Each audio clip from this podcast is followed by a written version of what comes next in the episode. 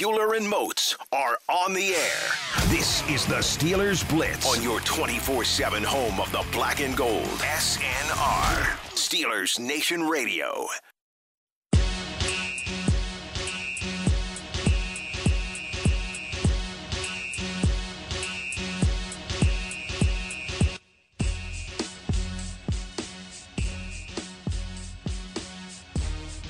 What's going on, Steelers Nation Radio? High noon on a Wednesday afternoon. That can only mean one thing. It's time to go inside the electric factory for the next two hours here on your 24 7 home of the black and gold. He's Arthur Moats. I'm Wesley Euler.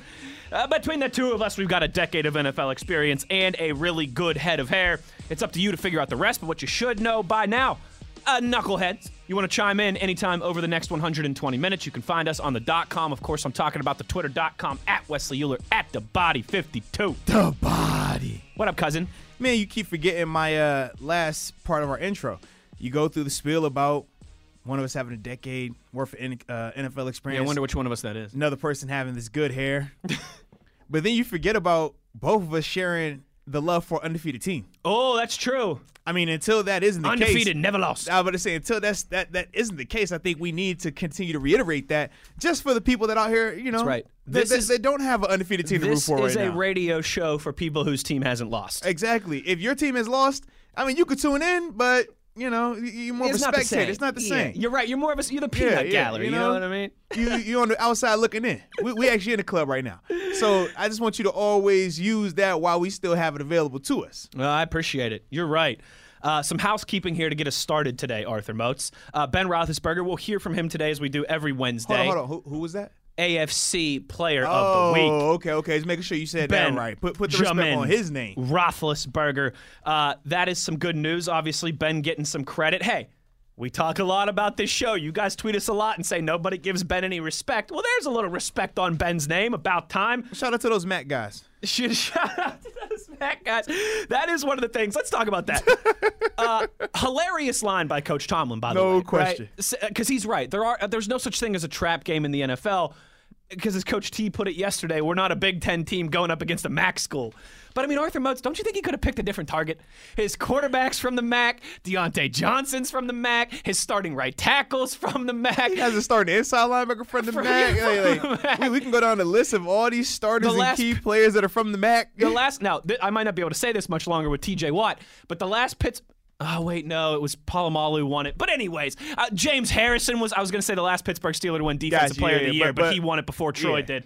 But James Harrison was from the MAC. I mean, Yeah. this is an organization. It's a ton of Mac, ton of Mac the people, MAC bro. ties run ton deep. of Mac. Like you said, receivers, quarterback, Coach T, maybe- O line, pick another defense. target. Like, bruh, it's crazy. Crazy. Um, ben Roethlisberger had a, a funny little clapback at Coach T about that one today. We'll, we'll hear that when we hear from Big Ben later on. But yes, Big Ben, AFC Player of the Week. It's about dang time. Um, and also, I, I wanted to make sure uh, to mention too from yesterday from Mike Tomlin. Uh, looks like some good news, and you know I hesitate because we you never know until you know, and particularly we want to see the practice report on Thursday. But Motzi looks like some good news uh, for Mike Hilton as well too. Looks like the Steelers uh, could be getting him back. And I think that's important. Um, Chris Wormley as well too. Mike Hilton, uh, Tyson Alualu's been back out there. All hands on deck. Uh, that's good to see. We're confident in what we've seen from Henry Mondeaux, uh, from Carlos Davis, from Isaiah Buggs. But it, it's always good to uh, to get more hands back in that pile. Absolutely, man. When you talk about this team getting healthy at the right time, Yeah. I mean, now that we're in the middle of November, this is when you want your team to start getting healthier and starting to click on, on all cylinders and starting to put more complete performances together. We saw the the first part of that in terms of the more complete performance. That performance they put against the Bengals was beautiful. Um, we obviously had some inefficiencies in the run game, and Coach T did address that yesterday in his press conference. But as a whole, man, the guys that they're getting back, Tyson coming back last week was huge. We already talked about his impact in the running game, and then Mike Hilton, I mean, he practiced last week. He started out the week limited, and then it Yeah. went downhill from there.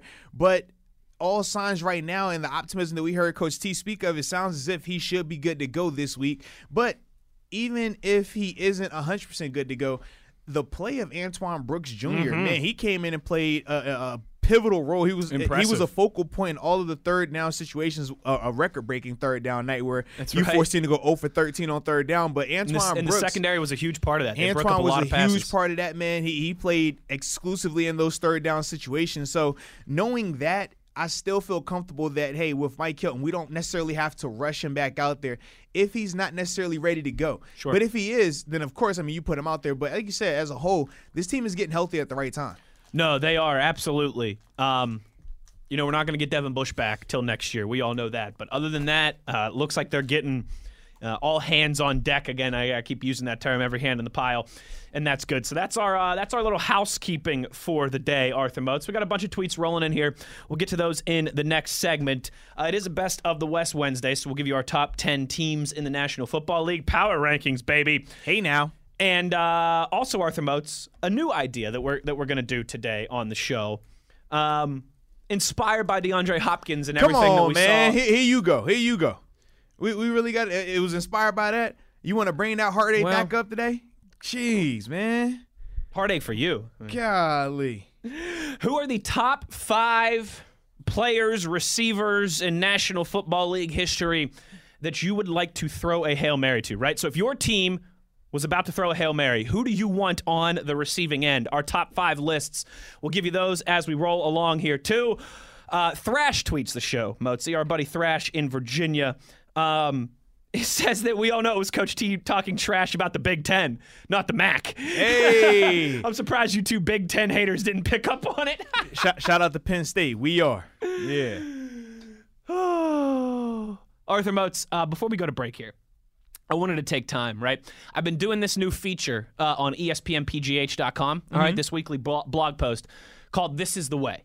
Okay, and it's about the Mandalorian. All right, it's kind of Right, a right. it's kind of a sports meets Star Wars blog post. Okay, I like it. Um, and it was inspired by you know the Mandalorian. Um, I do this on the on the solo show that I do on ESPN. But Big I, time, big time. but I write um I write some things about sports, but I use some Star Wars puns and Right. innuendos and stuff like that. Like for example, um Let's see here. You know what? I'll pull it up right now. One of the things that I said um, was, you know, three uh, the Steelers' running game, three straight games with less than 50 yards on the ground for the Steelers, uh, throwing the ball 70% of the time against some of the worst run defenses in the NFL. Even in 2020, this is not the way. Qui Gon Jinn once spoke of bringing balance to the force, but balance cannot be achieved with such numbers. I see what you're doing there. Master Yoda said we should be mindful of the future, and I fear a future that includes a matchup with the Kansas City Chiefs. On and on, right? So I, I do Right, a lot right. of these, uh, these, like and I write about different. You know, I wrote about Penn State football. Um, I wrote about Antonio Brown. I said, "AB, you don't, you don't want any trouble with the HOA. You want to go home and rethink your life." You know, Obi Wan Kenobi style, right? So I get the, you know, I get the Star Wars puns in there. I like it. Uh-huh. Um, one of these that I wrote this week, Arthur Moats, I mentioned you. Okay. Uh-oh. So can I read this real quick before we go to break? Is that all right with you? Absolutely. And if everybody wants the full article, all right, you ES, Absolutely. ESPNPGH.com or on my Twitter account, I, I tweet this out every Wednesday. Uh, I wrote about Jonathan Vilma. Mm. And I said, Good old Vilma. I said, oh, I man. know. I said, listen, I know broadcasting is hard. I know this industry is much more difficult than it appears to the casual person, right? But I said, too often you sounded like a fan out there. You were screaming and yelling like Jar Jar Binks every time the Bengals made a play. Oh, oh, oh! You see that? Oh, you see? Man, that should have been a pick six. That should have been a pick six. But here, here's what I said, right? Here's where I got. Here's where I bring you in. Uh-oh. I said there are so many talented people, a lot of ex-players like Vilma too, that could do that job in a heartbeat. I said Mm. Ryan Clark, Pat McAfee, Emmanuel Acho, Arthur Mo. Hey now, And then this is what I said. I said, well, no, not Arthur Moats because then I'd lose him on SNR. But This you, is true. But you get my point. so if you want to read that full article on my name drop of Arthur Moats, ESPNPGH.com. This is the way if you like sports and Star Wars. Motesy, some uh, things that we do that are the way on a Wednesday. We'll hear from Ben Roethlisberger. He just got done speaking to the media about 15 minutes ago. We'll have a little Ben's Day Wednesday. We'll do Best of the West. And we'll get to some of your tweets around the corner. Uh, some tweets here rolling in about Ben Roethlisberger, some questions about the wide receivers as well, too. So get those tweets in. We will address them as we roll along. He's Arthur do Moats. I'm. Wesley Euler. We got to get to the tweets. I mean, come on. Especially on a Wednesday. It's the middle of the week, all right? we gotta get to the tweets in the is- middle of the this week. This is when we need you guys more than ever. No right? question. Yeah, middle of the week, hump day. Give us a little help here, all right? On Twitter, at Wesley Euler, at the Body 52. the body. This is Steelers Blitz on SNR.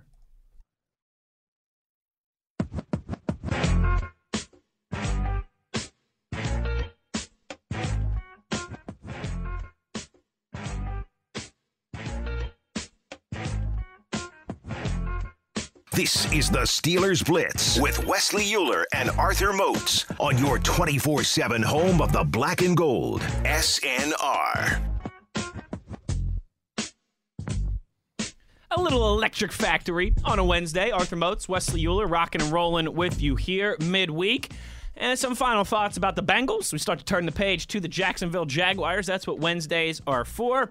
And of course, as always, we take your participation on the twitter.com. We got some tweets rolling in, Mozi. This has been nice, you know. We There we go, We don't just we don't just save the tweets for the end of the show anymore no, because no. we get enough of them now. We want to we don't gotta want to pigeonhole everybody. Yeah, we got to make it interactive, and, and Right. we realize that you know when we start reading them out throughout throughout the show. I said throughout throughout I Throughout, mean, throughout. That's throughout throughout. That's Department of Redundancy Department. you know that's how you know it's for real for real. so yeah, let's get and to some uh, of these, man. you know what? Speaking of uh, goofy speaking, and uh, Jason gets it. Okay, he's part of the show. Everybody who's part of the show knows if there's one thing that I do, I mess up names. Okay, I mess up phrases. I mess up everything. All right, I'm, It happens. I'm kind of like Jonathan Vilma in that regard. You know, I, I call Franco Harris James Franco. I say, uh, you know, I say the Bengals kicked themselves on the foot when the expression is "shot yourself in the foot." I would say it'd be interesting to kick yourself in the foot. All right. Jason says, I'm sorry, Wes, but trying to let this go, listening to Monday's podcast, and you kept saying you're cooking my grits. The saying is you're overcooking my grits. You're killing me. Jason, that's just what I do, baby. But I do appreciate it. Sometimes well, you now gotta, I know. Sometimes you gotta overcook the grits and cook the I grits wonder, regular. let me see here if I can. It doesn't say where Jason is from. I wonder if Jason's from the South. It, I mean, it has to be. You know what I mean? Because that, that's, I feel like that's I mean, a they take their grits. They take Yeah. their grits seriously. I mean, you could tell that I'm a northeast. I'm a pasty northeast boy. and I don't see the sunlight of the South, particularly this time of year, because I don't know much about grits. But I do know now, thanks to Jason, that it's overcooking my grits, not Yeah, cooking. man, you can't overcook grits. them. I mean, I anyone like can cook them, but you gotta overcook them. I That's like the problem. it. Uh, Ryan from Nashville tweets. Uh, do we think Ben will get at least one vote for MVP this year? I mean, we already said the fact that he has never received a MVP vote is Yeah. insane. Him and Russell Wilson. I think this is the year they both receive votes because right now we know that the NFL has been on the big campaign for Russ to receive the MVP award. I mean, they've been hyping it up, the let him cook thing. I mean, they're going to talk about it at nauseum, the fact that he hasn't received the vote. But Yeah. Ben's play is going to start having that conversation be drummed up about him as well. So I do think he will receive some type of votes as long as he stays on the trajectory that he's on. Now, we do understand the recency bias level of this in terms of right now he's I mean he's coming off of one of his best games of the season so we're going to talk about it a lot more but he has to have more of these type performances and less of the super efficient just doing enough for the team to win performances because the difference is I mean has he been key in terms of this team going 9 0 without a doubt Yeah. but when it comes to individual awards, they want gaudy numbers and storylines. Right now, we're getting storyline, but not necessarily the gaudy numbers. Right. Whereas with some of these other guys, when you look at just you know where they rank from a passing, what passing yards, touchdowns, Yeah. and I know people will bring up Russ these past two games. He's had a lot more interceptions. has. But He's not played well these last couple and, weeks. and even with that, I still feel in a way it helps him because their argument is yeah. when when he plays win bad, he plays they can't bad. win. Well, That's- we've seen Ben beat a Ravens team with 180 passing yards. If Russ doesn't go out here and throw for 250 plus and multiple touchdowns and take care of the ball. right? They look terrible. Ben has Yeah. had three interceptions in the game. Now they weren't all on him, but he had that, and they still were able to win. So I think almost that could potentially hurt Ben as well, just because of that. But if they continue to win and they go, you know, 16 and 0 or 15 and 1 or something like that, He'll I get a vote. Yeah, he'll, I, I think Yeah. not only will he, I think he'll have serious, you know, con- he'll be in Yes. serious contention for that. But he has to keep winning. And he has to play more like what we saw this past game, Yeah. and not what we saw in these other games where he's technically. I mean, he's doing enough to win. He's playing well, but just not the gaudy. Not yeah, like, it's a difference between yeah. playing well and being MVP caliber. He, just not the you know you have four touchdowns and 300 yards passing Right. every single game. Yeah, no, I, I'm with you on that, and I think it is weird in a way that some people would would see what you know what the Seahawks have done in the last couple weeks, and and that that adds to their case for Russell Wilson. I, I do get that. Let me ask you this, Motzi. Um, if we took quarterbacks out of the conversation, is there anybody you think deserves at least a nod in the MVP discussion? Because I have one guy one non-quarterback that he's not going to he, he won't finish in the top 5 he probably won't even get a vote but i think he at least deserves some spin in the conversation Uh, honestly, off the top of my head, outside of Aaron Donald, maybe nah, I, I can't think of anyone on that level, and I don't even think he deserves to be in that conversation from my perspective. But no, who you have, man? Josh Jacobs. Okay, I just that Raiders team, that offense, they go as he goes. yeah, they do absolutely. They're a six and three team. They're in a playoff position. And again, I like I wouldn't have him top five right now or anything, but I do think he's one of the few. Like I would point to the Raiders and say that's one of the few offenses in the NFL where the quarterback isn't the most important. It's maybe Right. the only offense in the NFL where the quarterback isn't the most important Because even now with the Titans, I mean, Tannehill has proven Right, now that right. he is he, he is more valuable than people had portrayed him to be. Um, I guess my only thing with Josh, Josh is, I mean, obviously he's balling out. We thought he balled out last year, but I mean, we know how this thing goes when it comes to awards. I mean. He got robbed last year to Yeah. Kyler Murray. uh, and, people say, well, it's not Rob. Kyler Murray. It's Kyler Murray. It's like, no, no, no. Kyler Murray was not playing like this last year. No. Josh was looking like this last year. Correct. So that that's the only thing with that, man. We know how this thing ends. yeah, we've been singing his praises for a Yeah, long time. without a doubt, man. I mean, as much as I would love for the, oh, yeah. you know, like I said, he's not even yeah. gonna. He won't even get a vote. No, no different than Mike Evans, uh, not Mike Evans, Michael Thomas and Yep. AB during their years where they were offensive 100 player of the years. Like, yeah. should they or could they have been in the conversation for MVP? Without a Certainly, doubt, certainly. But we already knew. I mean, in terms of MVP, they're gonna make that a quarterback award, or at work, or or you know, you have to have AP going for two thousand yards type seasons. Yes. For, for in order for something like that to happen, man. Keith, a good question here from Keith. Keith tweets, uh, so outside of Ben and Terry Bradshaw eras, right? Is there any receiver from the Steelers organization you think would have been a Hall of Famer if they would have played with Ben or Terry or a quarterback of their level? Yes, Keith, I got one. Oh, who you got? Yancey Thigpen. So who was his quarterback then? Was he a Maddox guy? He was, I think, would have been O'Donnell and Maddox. Yeah. Let me look that up.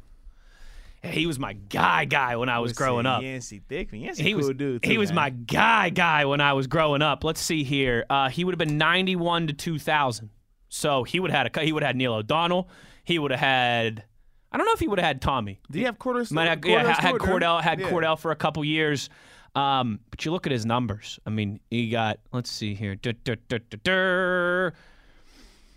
Uh, Is there some type of West Virginia connection here? There's not. No. Okay, he's just, he was my favorite receiver when I was a kid. I was he had let's see he had uh he had i mean just a couple massive seasons in the mid 90s um let's see here never had a double digit touchdown season but had a had a seven touchdown season um i'm trying to find And he's saying that he thinks would have been a Hall of Famer or in Yeah, that that's- conversation, right? that's tough. Oh, that's what I'm That's saying. tough. Hall I'm of like, Famer's I'm like tough. to just be like a, a, a better receiver, sure. Like I, I'm following, but I'm like Hall of Famer. right that's tough I don't know. like, that- that's like it would have to be somebody from the 90s because you know what i mean like because everybody else played with ben or Or- or Terry, yeah. yeah Did he have a recommendation?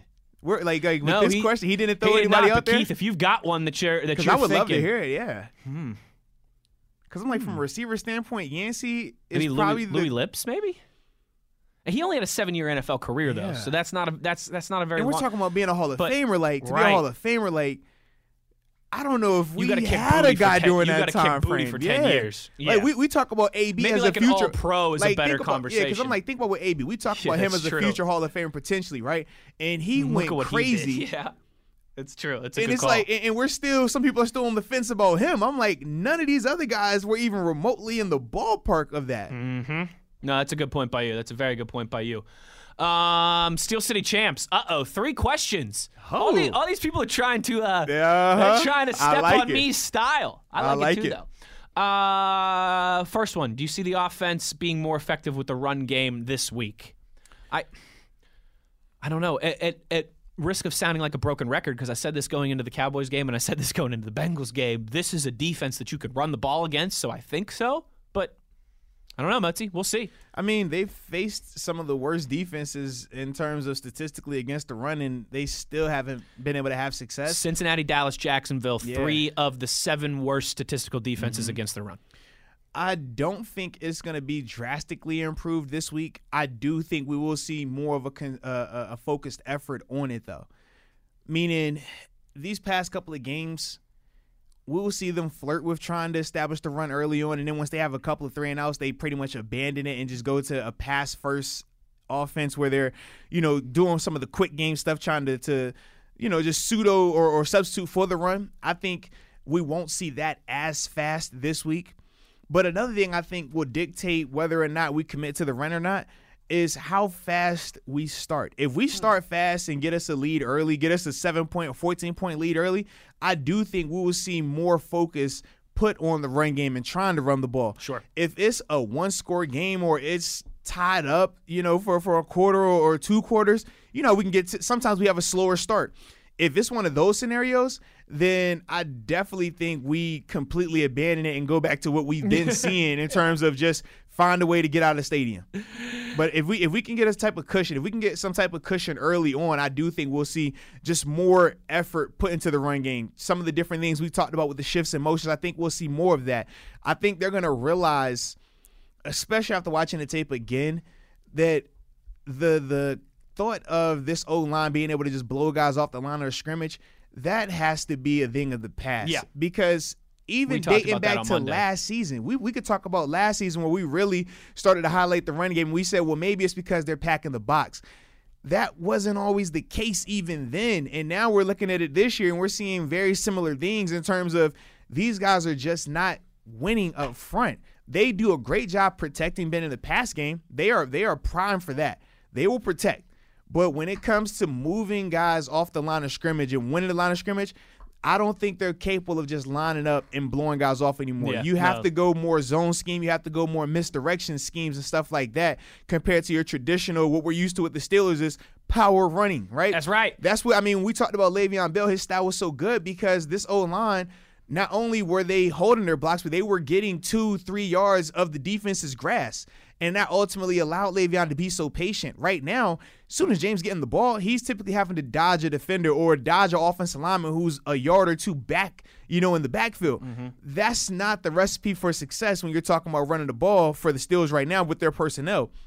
Now, another thing that you could potentially that we might see is them use uh, McFarland more and just try to stay Uh, yeah, perimeter been style runs. about that as well. You could potentially try that. I'm not a fan of the lateral stuff, but if you were going to do that, I'd rather you go lateral with McFarland than James and Benny because James and Benny aren't built for those style runs. Even though I still feel that James is the best back on the team right now. I, I think that's well stated by you. I uh, this is the week I feel like right. If we're going to see more Anthony McFarland, it probably starts to happen this week. But but who knows? I will say though, post game Sunday, uh, you and I talked about this on Monday. When Mike Tomlin was asked about the lack of the run game post game Sunday, he said, you know, so, and I'm not. This is not a direct quote here, but you know, something along the lines of, "We can give it to defenses however they want it." Right? Like they were they were packing the box. Right. They were asking, you know, Ben to go out there and win the game when he hadn't practiced all week, and and that's what we did. Um, it'll be interesting to see that balance this week. And and I think Mike Tomlin was being honest when he said that on Sunday. I think he really did mean that. And then yesterday when he spoke, he did kind of say more critical things about the run game. so I think on Sunday, right, he, he probably thought, okay, that's what we had to do to win that game, and that's what Cincinnati was giving us. You know, he goes back and watches the tape on Monday, and then Well, he comes in on Tuesday, about. and all right, well, Yeah. we need to start doing X, Y, and Z better. Yeah, and that's what it's all about. And that's what we always say, you know, just as professionals, we're always big on watching the tape before we really critique and get into I mean, as much as people get mad and say, well, you're giving cookie cutter answers on Sundays after the game, we can't factually speak on things that we didn't see. You seeing it in live action is going to be drastically different when you're able to see the whole picture from the film room. So for Coach T in the moment, he probably felt that way. Like, yeah, man, we it, it was we gave it to him with whatever they needed. We gave it to him that way. But when you really look at the tape, you're like, the box wasn't always packed.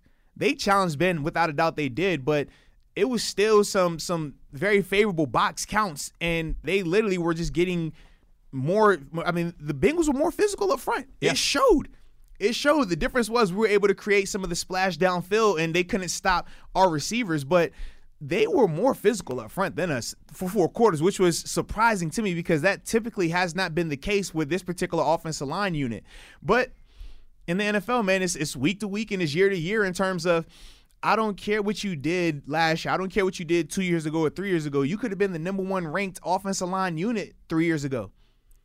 But now in 2020, I, I don't care about what you did then. What are you doing now? And Yeah. right now, you're showing that you don't have the capability of blowing teams off the uh, blowing D lines off the ball and creating very very favorable holes for this offense right now.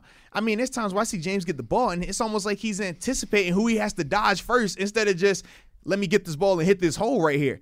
Like you could just see he, he he's dialing it There's back a little bit because there. and, Yeah. and rightfully so when when you don't know which defender's coming free or who's going to get blown up and, and it's not just on your straight running plays it's when they're trying to pull guys it's when they're trying to pull two guys whether you're going strong side weak side it doesn't matter all of those guys across the line have had bad plays in the running game and it's and it's it's crazy to think about that when you think about the talent that's up there Arthur Moats laying it down, baby. No, you're absolutely right though. It it, it is it's it's kind of been a tale of two different stories in that regard. They've been fantastic in the pass protection of Big Ben. I mean they keep seven clean, when clean, it comes clean. to pass Yeah. And and that's what they're built for. yes without a doubt But you, they- you, you can see it It's- They they were built for that in, in 15 and in 16 and in 17 and 18 as well too. They were just more effective in the run game. then Mm-hmm. Absolutely. than They, they, they were a very nasty physical bunch during those years.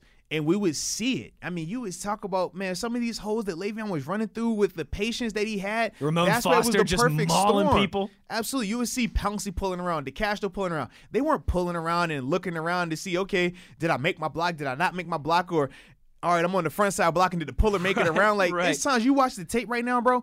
It's times where a guy is pulling, and the guys who are on the front side that you're pulling to, you should never be looking anywhere. You should have your face, you know, right in somebody's chin and- and, just right. going to work. You And should be engaged with and these guys are legit looking right, left, right, left, multiple times, not once, not a peek. Like, did he make it? Where is he at? I don't see him. I'm like, bro, go block somebody. Like, stop looking around. But that's the type of stuff that's showing up on tape. And it's not right, but James and the running backs have been criticized for. More importantly, James. But I think that's just because of the history of everything with James. Because Sure. in the past you had the injuries, then you had some of the fumbles and stuff like that. But it's like, man, he it's not even a James issue. When you're watching the tape, man, it's it's the O line. They have to improve. Yeah. They have to. It's no different in a couple weeks when we were talking about the secondary and said, man, y'all are too good to be allowing Right. you know, Jeff Driskel to, to carve you guys Right. up, Garrett Gilbert to carve you guys Darius up. Like Slay to run free down the you're, field. You're too good for that. Same conversation with the O line. Y'all are too good for the Cincinnati Bengals D line to be manhandling y'all up front when it Mm-hmm. pertains to the run game. Y'all are too good for that. Mm-hmm. And that's where, you know, that's where the encouragement comes in even more for me. Because, like Mike Tomlin said, uh, the only thing perfect, perfect about our team right now is our record. Uh, these guys can still get much better, and I think you've got to be encouraged by that if you're a Steeler fan. Uh, me says everyone's everyone's steal. All these posers are trying to copy my style. I want my royalty checks. uh, second question from Steel City Champs is: When's the next mass mashup show with Tunch and Wolf? Oh, Who we need knows? to get back up there. Who man. knows? But I'm sure it'll happen again was fun. before this year's over for sure. And third one, growing up as a kid, Thundercats or Voltron? Ooh, I'm I. Thundercat. Thundercat. Yeah, Yeah, I was Thundercat guy. Uh, I'm with you too. All Voltron was cool, but I feel like Voltron, Voltron was was still a little bit ahead of me though. it was. That's a little You bit know what I ahead. mean? I That's feel like a it was little. like, yeah. I remember that vaguely, whereas I, I definitely and it's remember. starting to come back now too. is. I think, isn't it? But like yeah, I remember Netflix, I. Thundercats, though. I definitely remember that, man. Yeah, for sure. I, I remember Thundercats vividly. Uh, oh. What are you? Oh, yeah. you were looking at the TV. I thought we had like breaking news or something. No, man, Yeah, come I on, know, man. I I know, was- I you know. know, my bad. I know that's on. No, that's on me. That's on me. Come we, on. t- we talking about Thundercats, and I We're can't talking even about get. Thundercats. Wait. I know. Jeez, Louise, come just on, you were looking at the TV. I, I thought something was going on. I can't give you a no look. Come on, man. Uh, get those tweets in at Wes Euler at the Body 52. The body. We got a bunch more here to get to. We'll also hear from Ben Roethlisberger. We'll have a little best of the West, and we'll have our conversation about if you could throw a hail mary to five guys. What? How, you can throw a hail mary to five guys, you know the burger shop. You know what kind of hail mary would you throw? If you is, is this an- a religious five guys? Like, what, what type of burger is this we getting today, man? if you were an NFL quarterback, all right, and you had two seconds left on the clock and you were heaving the ball in the end zone, who are the top five guys you would want standing in the end zone trying to catch that ball? Moats and I will give you our list Dylan, Dylan, and Dylan. because he spits hot fire. There we go. Get back into pop culture, baby. I love it. Now, now we cooking. Now we cooking. it's Steelers Blitz on SNR.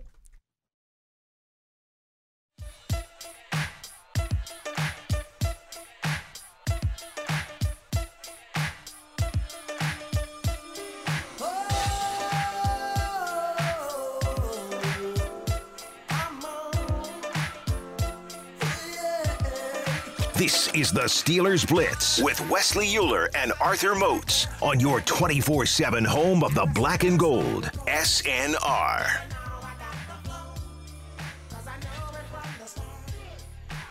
Arthur Moats, we've got a very serious development here on the show.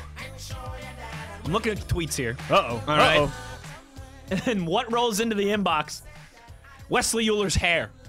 What? We've officially made it. Wesley Euler's hair is on the twitter.com.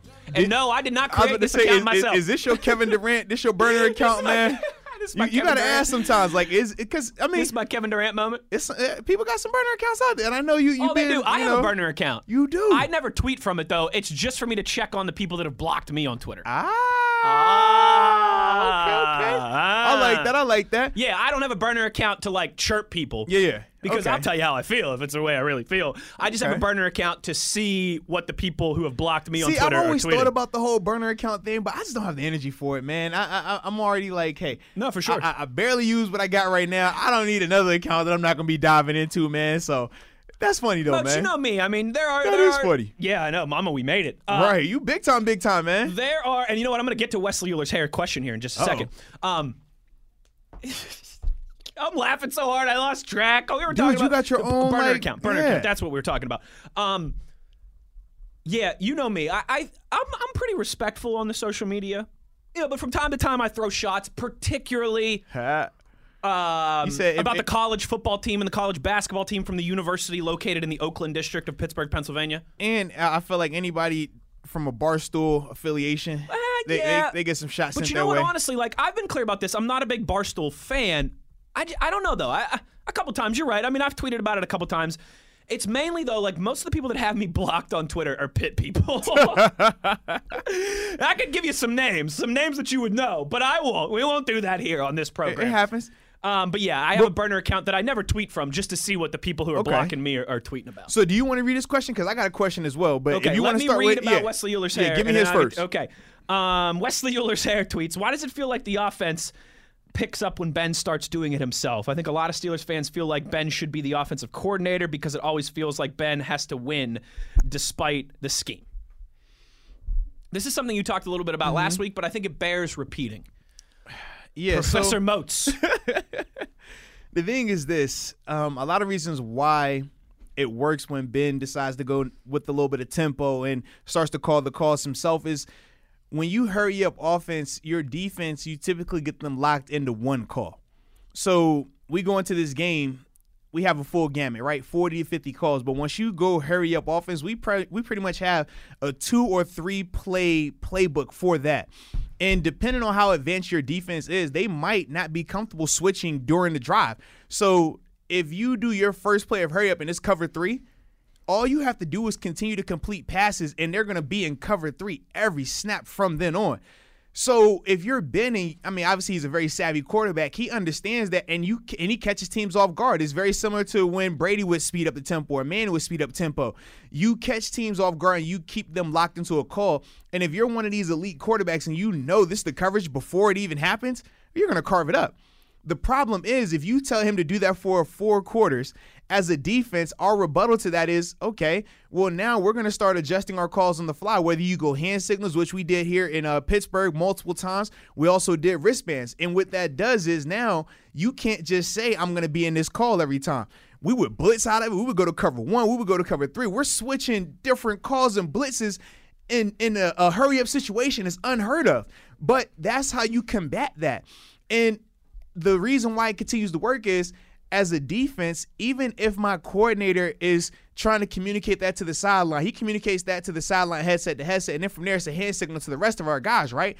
Now we're able to make that adjustment. Whereas Ben, he's not going to be able to see the same type of things as the coordinators are who are on the sideline or up in the booth. Just the vantage point of the full field is different. So for Ben, he will eventually get tricked, and it will get he will get tricked more times than not if you try to do that for four quarters. There's the reason why Mahomes, Brady, Manning, Brees, none of those guys have done it for four quarters because it is very tough to do. And you would essentially have to be able to see the whole field. You would essentially have to know, you know, the different coverages on the fly while making sure that your offense is lining up and doing what they're supposed to do. Because remember, he's directing traffic on, on- with the shot clock.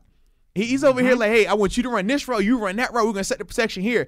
That's a lot to do for four quarters. It's cool for a series where I can simply be like, hey, O line, this is the protection I want y'all in the whole time. We're gonna run out of empty. Situationally, it's cool. Kind of why two minute drill works. Situationally, it works. Cool. But you try to do that fast break offense for four quarters. You try. We, we talked about Chip Kelly, right? That's a prime example.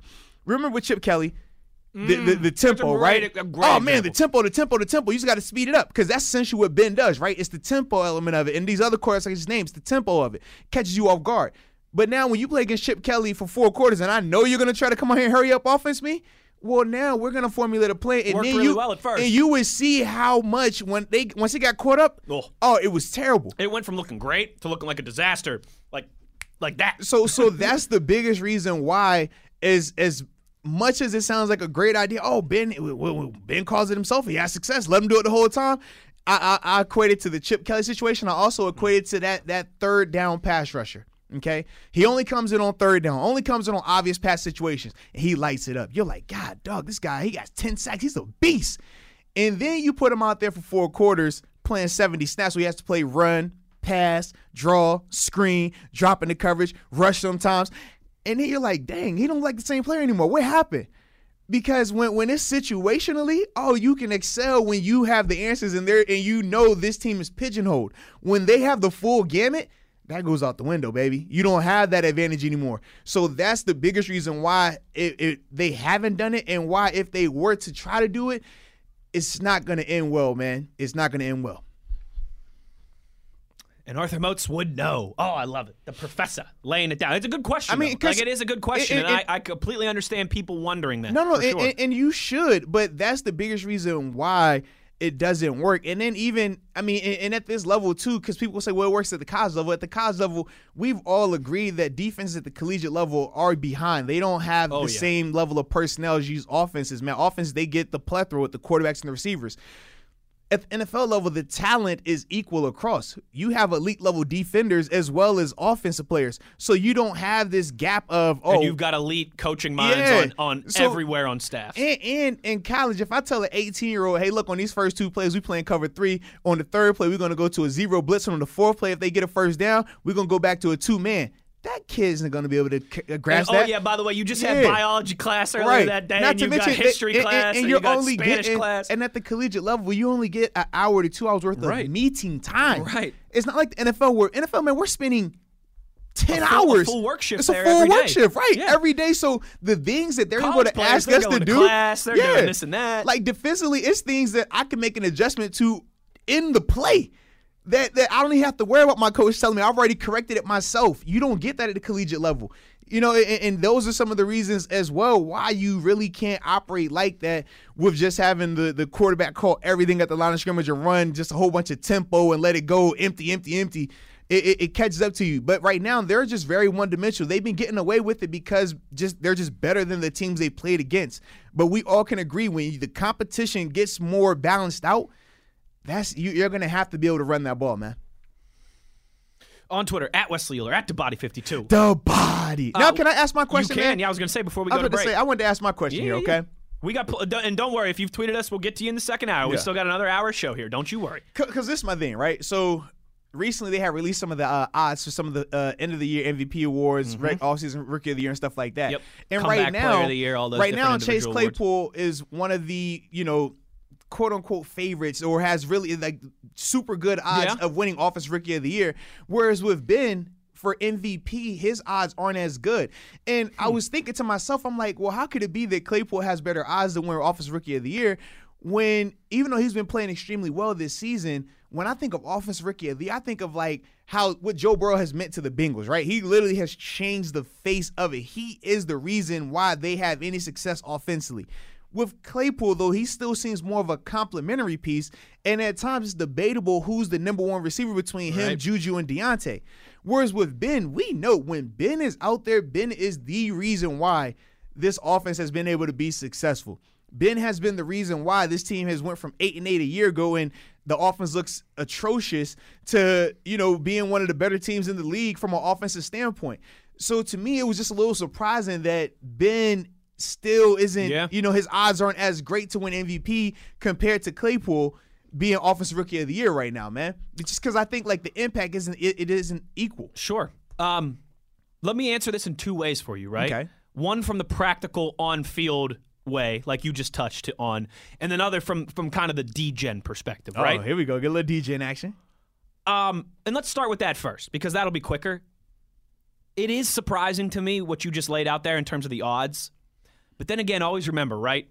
That doesn't necessarily mean that's how they truly feel about it. They could just be trying to influence the money. Right, right. Um, get some some uh, offensive rookie of the year bets that aren't on Burrow or Herbert or you know or Tua on one of the quarterbacks. You know, because I'm sure there's some Tua bets probably coming in yeah, at this point at this point now too. Um, so maybe there's something to that with it. But in terms of their impact, I mean, I agree with you. I think the reason that Claypool is probably so high on there is because the seven touchdowns as a rookie just jump off the paper. oh man, it's crazy right now. And let's be fair, right? You and I know that while they do their homework, while they do their due diligence, a lot of times these odds makers, they're not watching every single second, every They're- single they're- they're snap every checking. game. They're stat checking. stat checking. And so I would I would think that, you know, from the X's and O's perspective, Mm-hmm. that probably plays in it too, because they're more stat checking because for a lot of those rookie of the year, offensive player of the year type awards, Quite simply, sometimes it's not as nuanced as like the Russell Wilson conversation Correct. that we had earlier in the show. Uh, They just look at the stat sheet and look at who lit it up, and okay, there's your guy. Mm. But that is that is interesting because I, hmm, I would expect Chase Claypool to, to be on the radar. Certainly, I agree. Yeah. Certainly, um, but I would think that Burrow, I would think that Herbert are, are probably a you know. And again, it's it's just so hard to compete with the quarterbacks a lot of times with these awards. Is, Is there because is there anybody else like that we're always missing in this conversation? I feel like there's somebody obvious that I'm missing. for what the rookies. Yeah, rookie of the Well, uh, offensive Ju- rookie of Justin the year. Justin Jefferson. Justin Jefferson's a good He- one. He's another one. Um, Jerry Jeudy, I think he's in the conversation that's as a good well. one. Clyde, he he's fallen off a little bit. Yeah. CD as well. He he's been down now that uh, Definitely, that Dak is definitely. gone. So yeah, Let me I, look here. Here's uh, I feel like Herbert, Tua, Claypool, Jefferson. oh Tristan Wirfs Yeah, but I feel like it's gonna be hard to give it to O lineman. for sure. James Robinson, Hmm. undrafted. No, I, I, think feel like that's a better story, but they're not Yeah. gonna give it to him. He, he it's not notable, and he plays in Jacksonville, so Okay, so my top five candidates, in no particular, I'd have to think Yeah. about this, but my top five candidates right now would be uh, would be Burrow, would be Herbert, would be Chase Claypool, Justin Jefferson, and Tristan Wirfs. I think those would be my top five candidates. Hmm. T. T. Higgin? I mean, I feel like Tee Higgins Yeah. has been balling. but then, but but Burrow. But I mean, he's Burrow, on the team. Burrow- Burrow right? too. Burrow was gonna Yeah. get that credit. That's the only thing with that. Right. Yeah, and you know what? Chase Claypool seven touchdowns and receptions. He's got the two rushing touch, so nine total touchdowns for him. That's a lot of touchdowns. Yeah, He's gonna he's gonna be in. He I keeps could- scoring. He's gonna be in the conversation. he'll the mess around. He might end this thing around 13 to 15 total touchdowns. That's a lot as a rookie. True. It is. That's a That's lot. a lot. I mean, Martavis Bryant had eight, and we were all flipping our wigs. Think think about when AB led the league in uh, touchdowns. He had what 15, I think it was that season. Mm-hmm. Dude, that's that's a Claypool could have 13, man. 14, 15 this year. Yeah, it, it really is insane. And I tell you what, he puts up in the teens in terms of touchdowns. He's going to be getting some votes. Yeah. Without a doubt. Uh, one hour in the books, another hour to go. When we come back here, we'll tell you our top five Hail Mary targets. That's the best way to put it. Our top five Hail Mary targets. We'll get to more of your tweets. We'll have Best of the West in the second hour of the show as well. He's Arthur Moats. I'm Wesley Euler, and you are listening to Steelers Blitz on SNR. Euler and Moats are on the air. This is the Steelers Blitz on your 24 7 home of the black and gold. SNR. Steelers Nation Radio.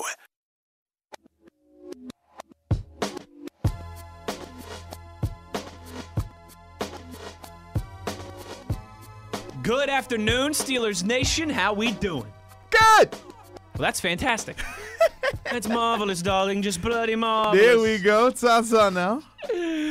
Arthur Moats, Wesley Euler, hour number two, inside the Electric Factory. You know the drill. Keep those tweets rolling in. We'll get back to them in a few minutes. We will also. I, I do got a bone to pick with you though. Okay. I, I didn't. I Tell me. personally didn't like your Wednesday energy right there on the. Good afternoon, Steeler Nation. How we doing? I mean, you was just like, "Good afternoon, Steeler Nation. How we?" Like, it's, Listen, it's, a lot more it's energy on it. I mean, November, like, like what are we, what are we doing It's- here? It's a, it's a sunny but a cold I mean, day I mean, you there. you made it sound like we want the only undefeated team in the NFL well, you know anymore. I mean, like, too, to be dude, fair, what's going right? on here? Little transparency. I mean, this is the day that I have to do nine straight hours of radio. Oh yeah, I already know. I'm hip. So I am kind of trying to save my voice in a little way. No, no, smart man. And my voice a little sore too, so we're good. Just roll with it. a little fun idea. You know, Motzi and I were texting last night as we do from time to time, and then now just no, everybody's still talking about this hail mary, right? DeAndre Hopkins, the pictures, everything going I, on. I wasn't still talking about it. I tried, I Moats tried to not. flush it. He was It- seeking it- comfort. Yeah, you're right.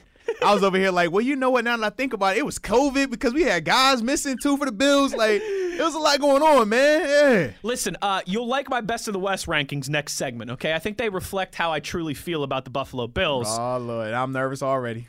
And I broke some rules that you and I have stated in the past. But we'll, we'll get to that. Oh, Lord, I'm nervous. We'll get to that right, in a little right, bit. We'll get right. to that in a little bit. First, Arthur Moats, a real simple concept. Your top five Hail Mary targets of all time. So if you're a quarterback, if there's two Yeah. seconds left in a game, five seconds left in a game, Who are we going to? and you've got to chuck one I'm into ready. the end zone, who are the receivers that you would most want trying to pull that thing down? can, can I go first? How do, do we want to do like five and go back and forth? Do we want to each give our list and then we'll explain our logic behind it? How you want to do this? I was thinking we both give our list and then explain why because I Okay. think we will have some We'll have carryover some similarities and I don't or- yeah. want like we I name him at one time, you name him this time. Now, did you do it in a, in a ranking of five to one? That's the real yes, question. yes, okay, yes, perfect. And I put them, you know, in order. My number one guy. Yeah, yeah. My, yeah not just five. Dudes. Okay, okay. So now, I guess we'll start with number five then, right? Because that's typically how we do this thing. I mean, unless it's the Steelers because the Steelers are at the top. Mm-hmm. Right, right, you know what I mean, right. but this Hail Mary, so we ain't tripping on that. All right. So for me, my fifth, since we got to go backwards here, five to one. The, this person right here, it, it's it's close to my heart because it goes back to my collegiate days. All right. Ooh. The year is 2008. The stadium is in uh, the University of Villanova.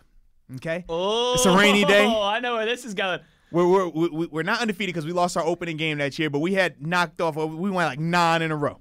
Okay, we're playing the Villanova Wildcats, and at the time, I mean, the game is it's one of them drag out, slow. They take the air out the ball. We got an air raid offense. They're slowing us down, and we're trilling. It's, three seconds left on the clock, and we're down four points.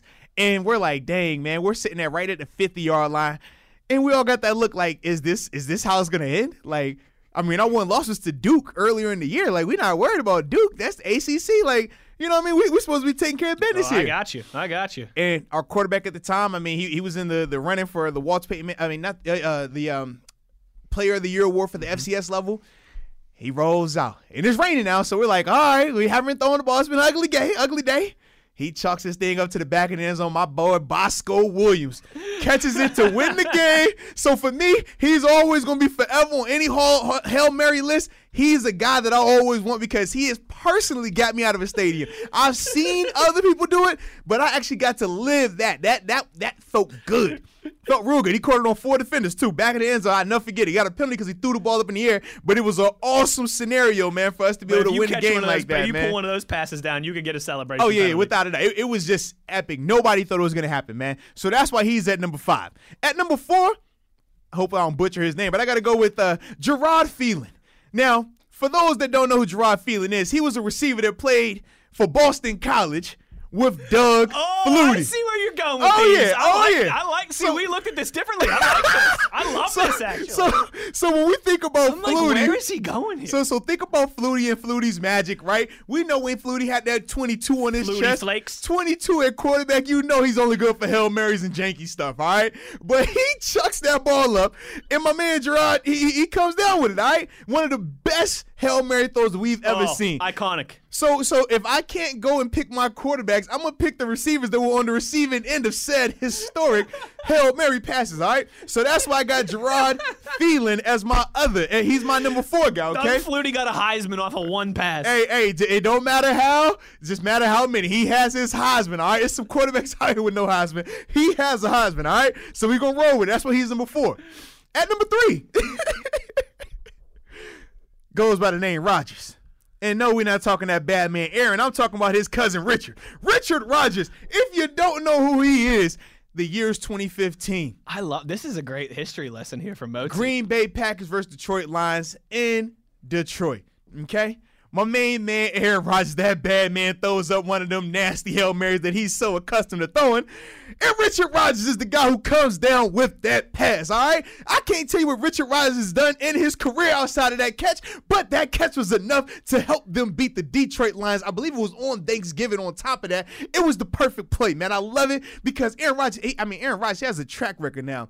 He done, he done connected on three of these things, man, in big time ways, all right? But since I can't go with Aaron, I got to go with Richard here, all right? So that's why we're going Richard Rodgers at number three because, yeah, anybody that Aaron Rodgers throwing that rock to, I'm, I'm a fan of, all right? So that's why I have him at number three. Mm, I like it. At number two, I was debating. I was going back and forth for this. It hurt me. It hurt me to have this guy at number two because in my heart, he's my number one. But for this list, he's number two. It's Randy Moss. Ooh.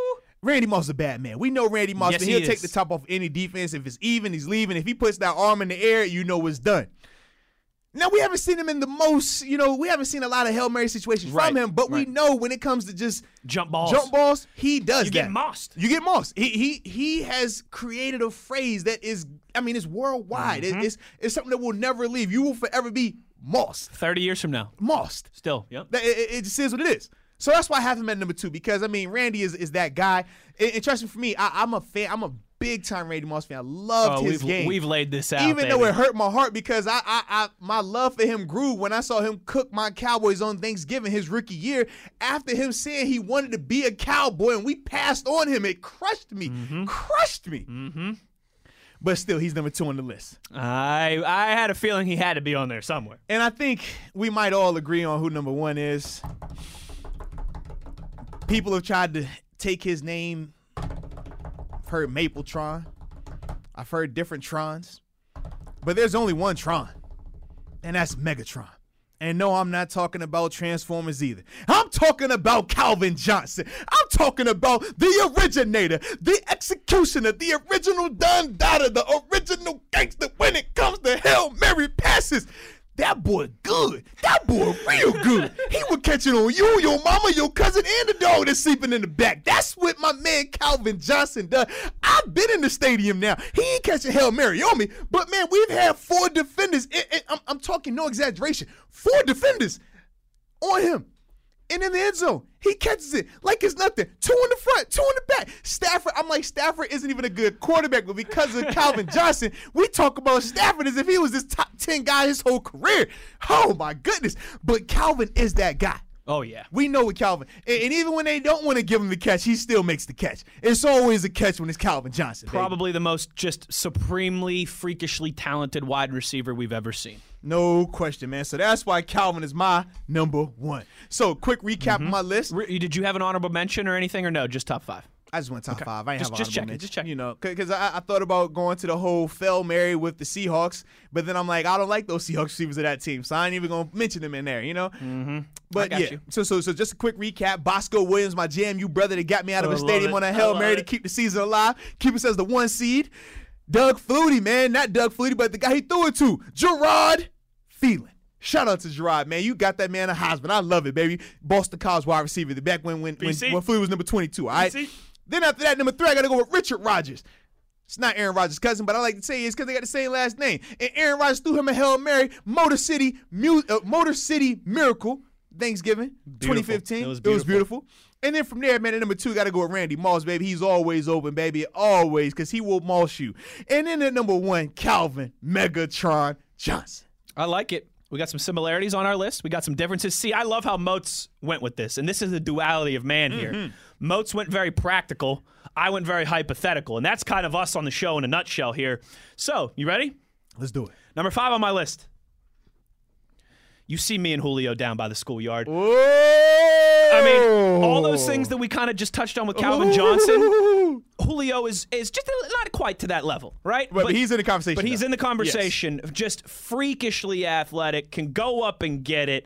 Um, we've seen him not as much now that he's on the other. Like he's starting to get much longer in the tooth. But man, if you can remember, like five, six years ago. The way that Julio Jones and the way that AJ Green could go up and make combat catches, like Mm-hmm. You it was the thing that used to incredible. Hmm. always frustrate me with uh, Julio though, and we talked about this when we were comparing him versus Michael Thomas and um, and DeAndre Hopkins. For as great as he is at catching the ball and the combat catches he makes, he has the most like he, his drops are like I know. the easiest. It is crazy. that's the part that always blew my mind with him. I'm like, It's wait, crazy. you see this dude catch some just outlandish one hand and then drop a wide open bread basket, nobody around him. Like it's crazy to me. It is absolutely, absolutely crazy, Arthur Moats. But Julio Jones, I want that guy on my side if I'm if I'm throwing one up in the end zone. He's number five. Number four. This is my surprising one. This might shock you, Arthur Moats. But I was thinking about this, right? Uh-oh. Guys who just I remember going up and getting the ball. oh yeah, oh yeah. go Number four on my list. Tony Gonzalez. Ooh, oh, well, he got that basketball Oh, background you too. like Absolutely. that? He's got the basketball background. Absolutely. He's six foot five. I did a little digging, Arthur Moats. Uh, you know, as a tight end in 2004, he led the league in receptions. Uh huh. He You was know- a beast. He, you- he he liked that. You know, as a tight end, four times in his career he had over a thousand yards receiving, and man, he got close like seven other times. Mm-hmm. Oh, yeah. 111 touchdowns in his career, and these are all just regular season numbers Right, too. right. I'm not even including the seven playoff games that he played. Moats mentioned the back, uh, the basketball background. He was kind of the guy who really Started the started dunking, yeah. dunking on the uh, goalpost. And that it wasn't even like he had it. like crazy quarterbacks either. Like Exactly. that was the part that always blew my mind. I'm Exactly. like, because I was saying he ain't playing with these these elite of elite quarterbacks. He's my surprise pick, Tony Gonzalez, number four. I love four. that man. That's awesome. I love Number three, I'm surprised uh, this guy wasn't on Motzi's list, but with how he did his list, I, I get it. Uh, I got T.O. number three. Yeah, we can't go wrong with T.O. Combat catches, Can't go wrong catches in the tough areas. A guy who, you know, it wasn't quite a Hail Mary, but we all remember that catch that he made against the Packers Oh, against yeah. Brett Favre to Oh, hold yeah. on to that football, getting crushed by two dudes. Dude, he got smashed on that play. We, we all remember how great he was in the Super Bowl with a broken foot. Like for for all the the stuff that came with T.O., he was a guy that consistently rose to the occasion in the big moments. The Give me only reason why I didn't have him up there, it, it was similar to like Julio. We know with T.O. he was a high drop guy. He was going to be a double. He was going to catch you a crazy amount Sometimes of not the passes. finest touchdown. with the details. Yes, and that was my thing. I'm just like, I know he's going to show up, but I just the thought of what if this is the time? Right, What right. if this is the What one? this is the Because I've one? seen it too many. If this is the one, I would absolutely lose my mind. so that's the only reason why. And then here's where it gets interesting. Oh, oh, oh, here we go. Here we go. Same two as Arthur Moats, but in separate order. I got Calvin Johnson two, and I got Randy Moss number one. And, he- and here was the Mm. I love difference. it, I love it. Here was the difference to me. I agree with everything that Arthur Moats said. Calvin Johnson, I mean, is just that dude. No question. But there is only one wide receiver who has terminology named after him This for is going true. up and picking the ball off your noggin, and it's the best who ever was from Rand, West Virginia. No lies detected. Randy Moss. And then I did have an honorable mention, uh, DeAndre Hopkins, because because we just saw it. he's really good too. Listen, I wanted to put him on my list, and I, it just the thought of typing his name again after seeing it. I, yeah, I, I, I'm, I'm trying to turn over a new leaf. Oh, I got you. I, I, I've allowed the comfort that I seeked when it happened to to, to leave. I, I'm moving on. We're, we're moving on. On, on. on to who we got next? On, on to Jacksonville. And, for, On Jacksonville. For, and I don't even know who the Bills got this week, but who, no, they're on the bye week this week. So on to the say, bye week. yeah, I thought they on to the bye week. So so that's that's my to the bye week. mentality right now, man. Stress free, baby. Gosh, I, I just I can't go down that path again. Yeah, man. so I got five Julio, four off the board with Tony Gonzalez, three T.O., two Calvin Johnson, and one Randy Moss. Uh, if you want to tweet us yours or any other questions, comments, concerns, reactions on Twitter, at Wesley Euler, at the Body52. the body. We'll do a little best of the West and get back into your reaction on the other side. He's Arthur Moats. I'm Wesley Euler. You're listening to Steelers Blitz on SNR.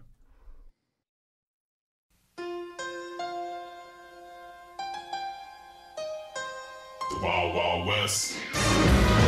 Wild Wild West.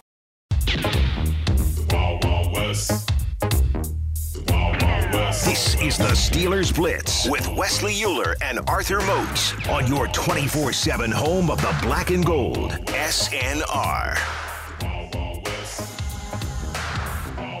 I used to live downtown, 129th Street. Arthur Moats, Wesley Euler. It's the Steelers Blitz on SNR. A little best of the West Wednesday here. Simple concept, right? Just our power rankings like everybody does. If you're in this business, you are required by law to do your NFL power rankings every week. And if you don't, the sports content gods will smite you down.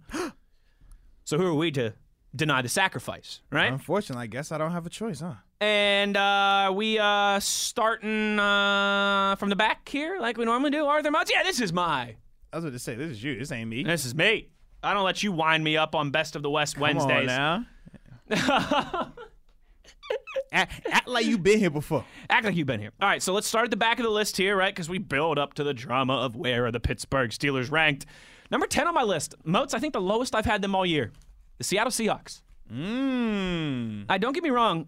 I still think they're a good team. Yeah. And I obviously I I am a if you've listened to the show for more than 15 minutes in the past, you know I'm a big Russell Wilson fan. But like you pointed out, when he does not have a A A plus game, man, they it's not even that they don't win. Like they don't have much of a shot. They just look bad. it looks bad. Um, and they again, they got plenty of time. They could turn it around. It could be, you know, these are just their worst couple weeks of the season, and they and they start improving going forward. But this is a week to week thing. I got Seattle at number ten right now. Number nine, Got the Arizona Cardinals. Mm. Fortunate to get that one against Buffalo, but hey, like my man Arthur Moat says, they don't ask how, they ask how many. Un- very unfortunate.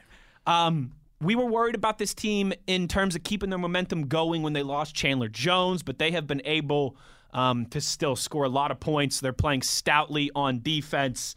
Um, and Kyler Murray, man, he looks legit. He looks legit. I've got the Cardinals at number nine. Number eight, I got the LA Rams.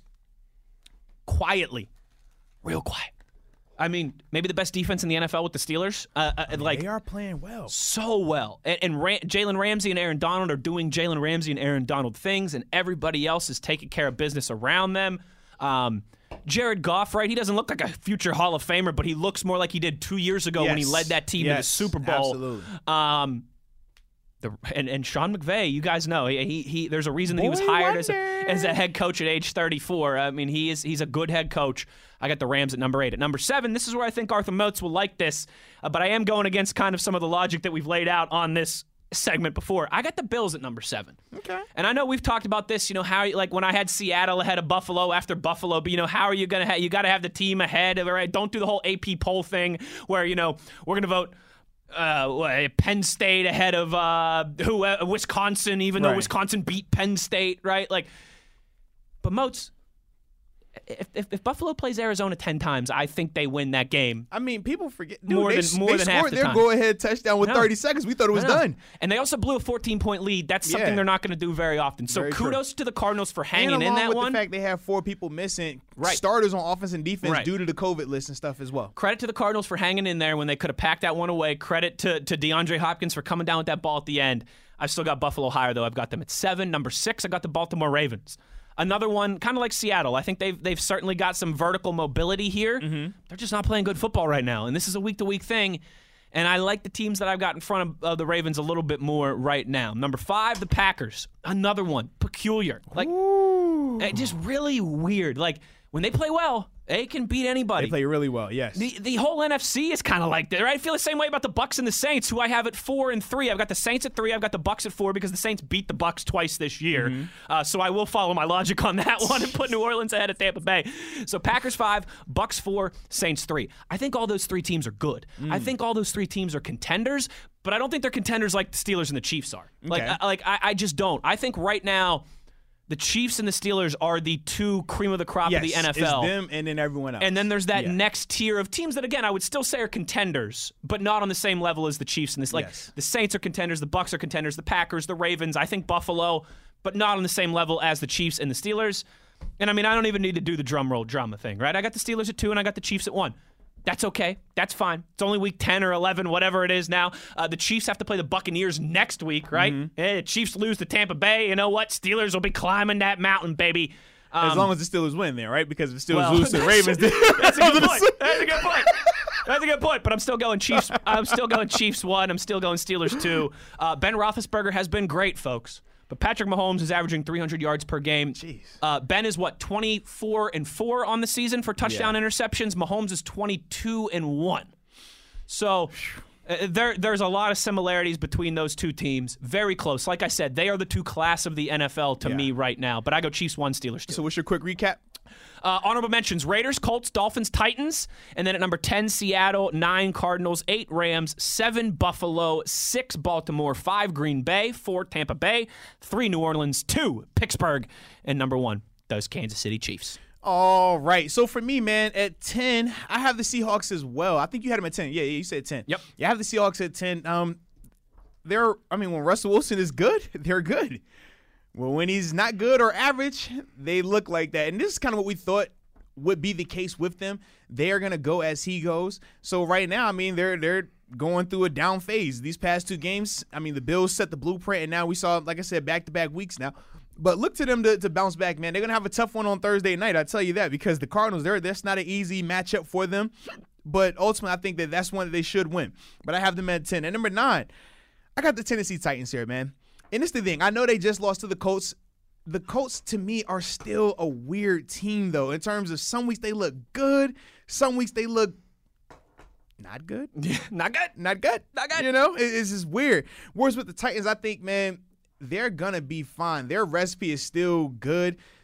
For them, man, that that loss to the Bengals, was big turnovers in the red zone. That was Mm-hmm. uncharacteristic because we talked about the Titans typically protect the ball and they do a good job of creating turnovers. That Bengals game, they just, I mean, every time in the red zone, they allowed themselves to to stall out and, Yep. and create adversity for themselves. They wasn't needed. So that's why I still have them at nine. I think they're going to be fine.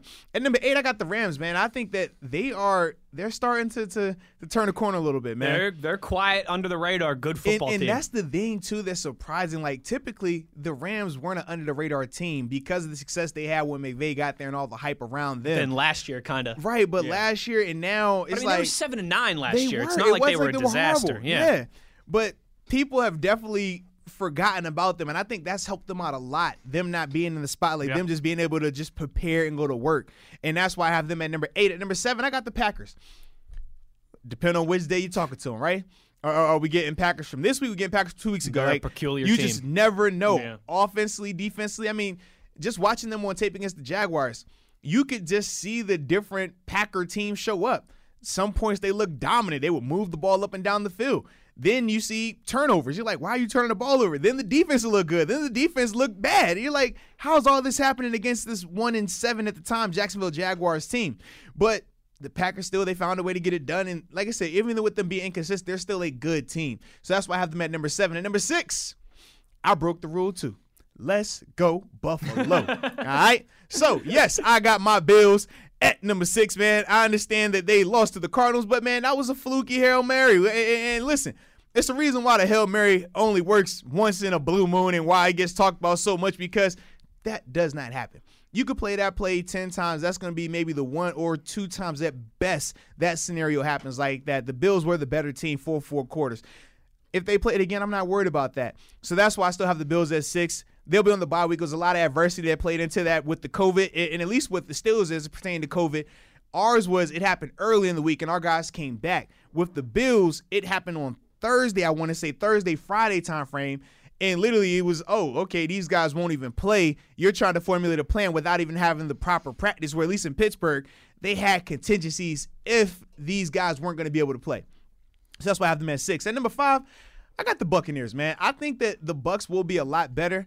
I do think them bringing in AB has thrown their their system off a tad bit. We saw that more so with the Saints. They looked a lot better that that next game against the Panthers, but they still look like they're trying to all get on the same page now. So until that happens, they're going to be in this range where you see them play really good sometimes and then look really bad or, or not on the same page at times.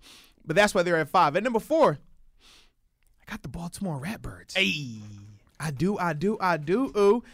I mean, listen, the, the way the Patriots were able to slow that game down with the rain and stuff like that, I look at that as great job by Belichick, both on the field and with the elements. I don't care what Doing y'all say. the y'all, locker y'all room. not gonna tell me Belichick wasn't a, a part of that rainstorm and how it just casually ended, conveniently ended right at the end. Five minutes after kickoff. Like, like, like, like, I, I just don't know. All right, after the end of the game. you know, yeah. so so for me, I- I'm just like, look, I ain't gonna hold that against you, Baltimore. Okay, I still know y'all are capable of winning games. I'm still a believer in Lamar Jackson. And even with that being said, I mean, their record speaks for itself. Mm-hmm. we're, we're talking about them as if they fall, fallen off a cliff. If anything, that makes me more nervous because I like them having to be in the spotlight and having that pressure week in and week out to perform. When you take that pressure away and you instantly say, oh, this team isn't good anymore, that makes it so much easier on that team to operate now. I don't like that. Keep the pressure on them. Keep talking about them as being a really good team. So then that way they'll continue to play tight and have to figure out, man, we, we, we can't do this and we're going to get everybody's best shot. I like it like that way, way, way better. At number three, recency bias. I'm going with the New Orleans Saints here. Can't help myself. They're playing man. good football. They, they, they, are, man. They're We're gonna see Jameis for a couple weeks, well, and, and that was my only reason. But I said I was going to keep the same energy. Remember with the Niners, right? When the Niners had initially Mm-hmm. Lost Garoppolo, Look Bosa, and all those consistent. guys, I still had them in my top. I think they were number three at the time. I said, man, until I see something different. And then remember, they went on the road that, or that, no, they hosted the Jets and smashed the Jets. And I was like, I saw that and that looked good. But I also saw enough to say, all right, I'm gonna move them off my list now. Right now with the Saints, I haven't seen any negative yet we know Jameis is not like Jameis is some quarterback that has never played in the They NFL. didn't just pluck him off the street. Right, I mean, it- it's not like 5,000 yards it- it- last year. And, and- as much as people bring up the 30 picks, remember he still threw for 30 touchdowns and led the league in passing yards. Yes. you can't say one without the other. So when it comes to backup quarterbacks in this league, you will be very hard pressed to find one that you're going to make me believe is better than Jameis. I mean, maybe Ryan Fitzpatrick, just in the sense of like if I had to pick one for Yeah. a game, you know what I mean? Absolutely. But not long term. I'd rather have Jameis long term Very than, true. than And, and, Fitzmagic. and even with Fitz, I don't view him as a backup. I view him as That's a true. fringe That's true. starter, almost like a, a, stopgap for. He's enough that he can win you games, but he's not your franchise quarterback. When I think of backups, I'm thinking of Mason, Matt Moore. We talk about Ryan Dobbs, Finley. We, we- we can go down these lists of these different quarterbacks. Case Keenum, like these are historically backup quarterbacks. Jameis isn't like that. So that's why for me, I still have a lot more confidence in the Saints. Then at number two, no drum roll needed, baby. I got the Kansas City Chiefs. All right. So listen, I understand we will talk numbers. I understand we could talk eyeball tests. I understand all this other hoopla about the Chiefs, and it's cool. It's all, it's all, it's all well and good. But at the end of the day, in the year of 2020, the year of our Lord. between the Steelers and the Chiefs, I've seen, I've witnessed one team taste their own blood. Now you can get whatever excuse you want. Oh man, they took the Raiders for granted. No, they, they were they lost- were they bored. home. They no, lost no, at no. home to the Raiders. Yeah, I was about to say you you tasted There's your no blood. excuses for that. I saw you. I saw you, and it wasn't like the Raiders were undefeated at the time either. The Raiders had just got beat by the Bills. The Raiders had been beat, I think, twice already in the season.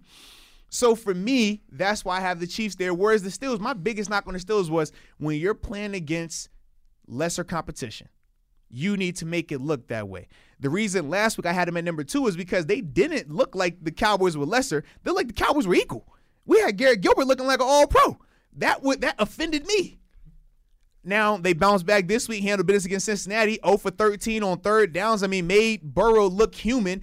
I thoroughly enjoyed it. So for me, that's why. And not only did they do that, but they executed in all three phases. We saw big time plays in the return game, both forcing fumbles, creating a turnover, and having a long return. We saw defensively create turnovers, have the big time hostile environment. We saw offensively create splash, score touchdowns. That's why for me, I have them as the number one team this week. Now they got to keep it going. You go out here and lay an egg versus Jacksonville, or it's a close and ugly game versus Jacksonville. I, I, I might change my mind, but right now, still is the number one.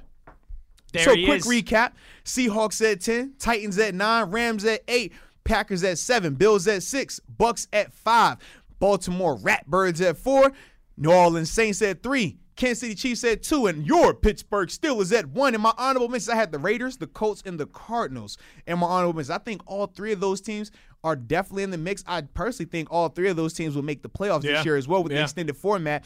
It's just set up for them perfect in that standpoint. And honestly, with the Colts, I mean, let's be real, they're they're more than likely. I mean, they're in contention to win that division on top of it. They are. So that's why for me, I'm like, man, they they I, I like what they're doing. And the Cardinals, the Cardinals are heating up.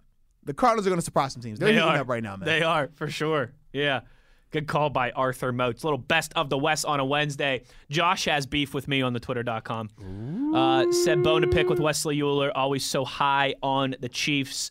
Uh, they aren't undefeated. This is week to week. Steelers have to be number one until proven otherwise. Again, we you know we can argue numbers versus eye test versus all that stuff versus loss versus no loss if you want to talk until proven otherwise, I go back to I said this a few weeks ago, three four weeks ago, when I think when we had Steelers number two for Yeah, the first time. uh-huh. Could you imagine that if the Steelers were the reigning Super Bowl champions, Oh, no question. if the Steelers had the best quarterback in the league who was in his mid twenties, and they had what eight and one, yeah. and people weren't saying they were the best team in the NFL, you guys tweet us about how Ben doesn't get respect. You guys tweet us about how Mike Tomlin Pe- doesn't people get would respect. lose their minds. If we were Chiefs Nation, right, and we're the one loss Super Bowl Yes. champs with the best quarterback in the world in his prime, we would be so And- and honked too. What do you mean until proven otherwise? We're the champions Well, until proven and I- otherwise. and I was to me, say, that's the difference. one bad game in what September, end Yeah. of September is is not enough for me to to be proven otherwise with the Kansas City Chiefs. But Well, again, it's wait- week eleven. Well, and this too as well. It wasn't as if the, the, the Raiders were a bum team. Don't get it twisted. I tell you, they're They'd in the fringe top ten. they started right I mean, they they're a good football team. So that's not a knock. And then also when you talk about Patrick Mahomes, it's not even a debate. He's the best He quarterback in the is league. the best quarterback. It's And not he's, what, even 25 years it's old? not a debate Like- at all. Imagine if Ben was 25 years old, coming off an MVP year and a Super Right. Bowl champion year. You're absolutely And right, we man. had and someone another team ranked ahead of them just because the Steelers lost one time. We'd all be losing our minds. You're absolutely Again, right. I, I I agree with Arthur. Like I agree with Arthur Moats' logic as well too. And like Josh here on Twitter, I'm not. If that's your logic, that's Right, fine. right, as long as you understand, and everybody's logic is I'm different. just it's looking at it like differently. If we talk about MVP, some people's logic will be okay, the best player on the best team, Right. and some is who's the most Russell valuable Wilson, player, because, yeah, right? right, Absolutely. yes. No, so so 100%. yeah, without a doubt, man, It- it's And- all about what, what fits the person's narrative. for for all of our Steelers fans out there, all right, who you want me to seek comfort and put the Steelers at number one. I'll say the same thing I've said for two straight weeks, and I truly believe this. This is the honest to God truth. I'm not lying to you. I look at the Kansas City Chiefs, and I don't think they can get much better than they are right now. I watch the Pittsburgh Steelers play, and I think they, Mm-hmm. They have have another level to get of to. room, ton All right, so. I, I keep using that term. The Steelers have much more vertical mobility to me than the Kansas City Chiefs do. So take that with a grain of salt as well. I believe in this team. I, I, but week 11 right now. But but I do still like got- how I you I, Chiefs I do like how you specify vertical mobility You versus that? best team because we, we we will agree it's the difference between you having a lot more room to improve 100%. versus you being the best team. Like, I Like- would probably say the same thing, right? Like the Seahawks have a lot of vertical mobility. Yes, but they're not in that conversation. Even if they play their best and they live up to that, they're still not going to be Correct. as good on paper as some of these Like, other teams. The Packers still have vertical mobility Yes, because their yes. defense isn't as bad, or it shouldn't be at least as bad as it's Correct. been over the last, you know, few, Yep. over the last month or so. So again, if you want, you know, if you want to be angry at Wes, oh, he's got the Steelers number two and he's got the Chiefs one. If you want to be happy at Wes, I think the Steelers have much more room for improvement than Kansas City does. But keep those tweets coming in questions, comments, concerns, reaction, uh, because we will wrap with those on the other side. At Wesley Uhler at the Body 52. the body. Arthur Moats, Wesley Uhler, Steelers Blitz on SNR.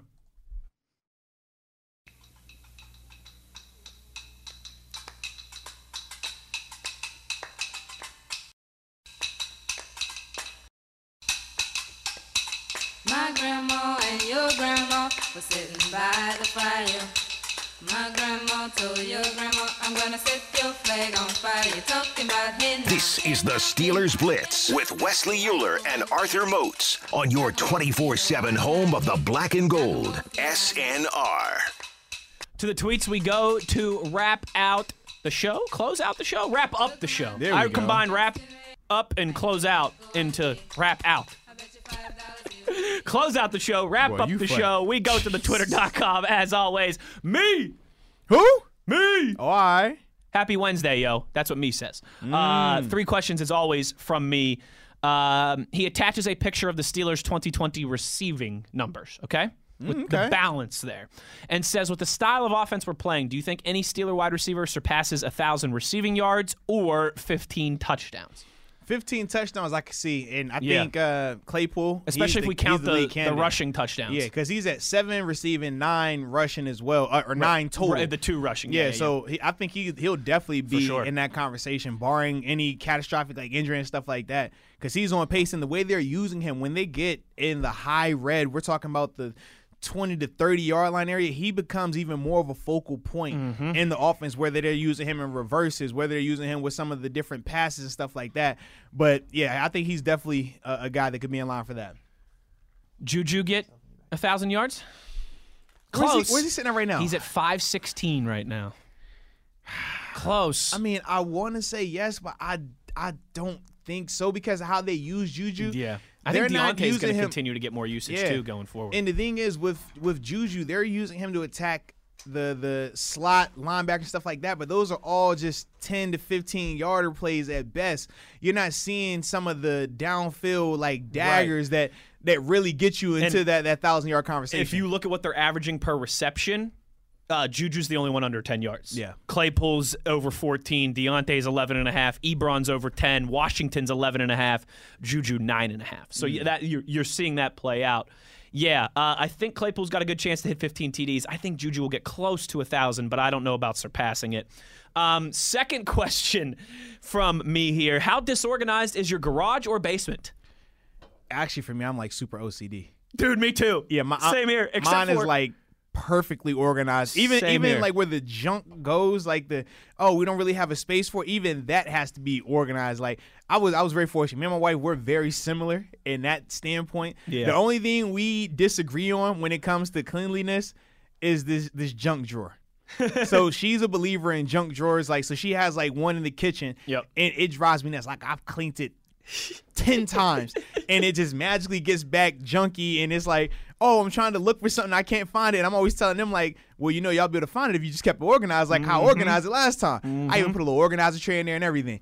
But she feels like a junk drawer is like mandatory. And apparently a lot of people on social media think so as Oh, well. Oh, for sure. i even did a poll. It was nuts Uh, yeah, my garage basement not uh, very disorganized because the garage is quite often where I end up smoking meats as well too. So I got a nice little setup in there. Not during not during the summertime, all right. Okay, I- okay, okay. This time of year when the Yes. weather gets colder, and you i didn't even think about that yeah i thought you still would go outside for that for the, for the action no, because then you'd be burning up too many. It gets co- so cold and it burns pellets faster. Ah, I mean you okay, can, but I just.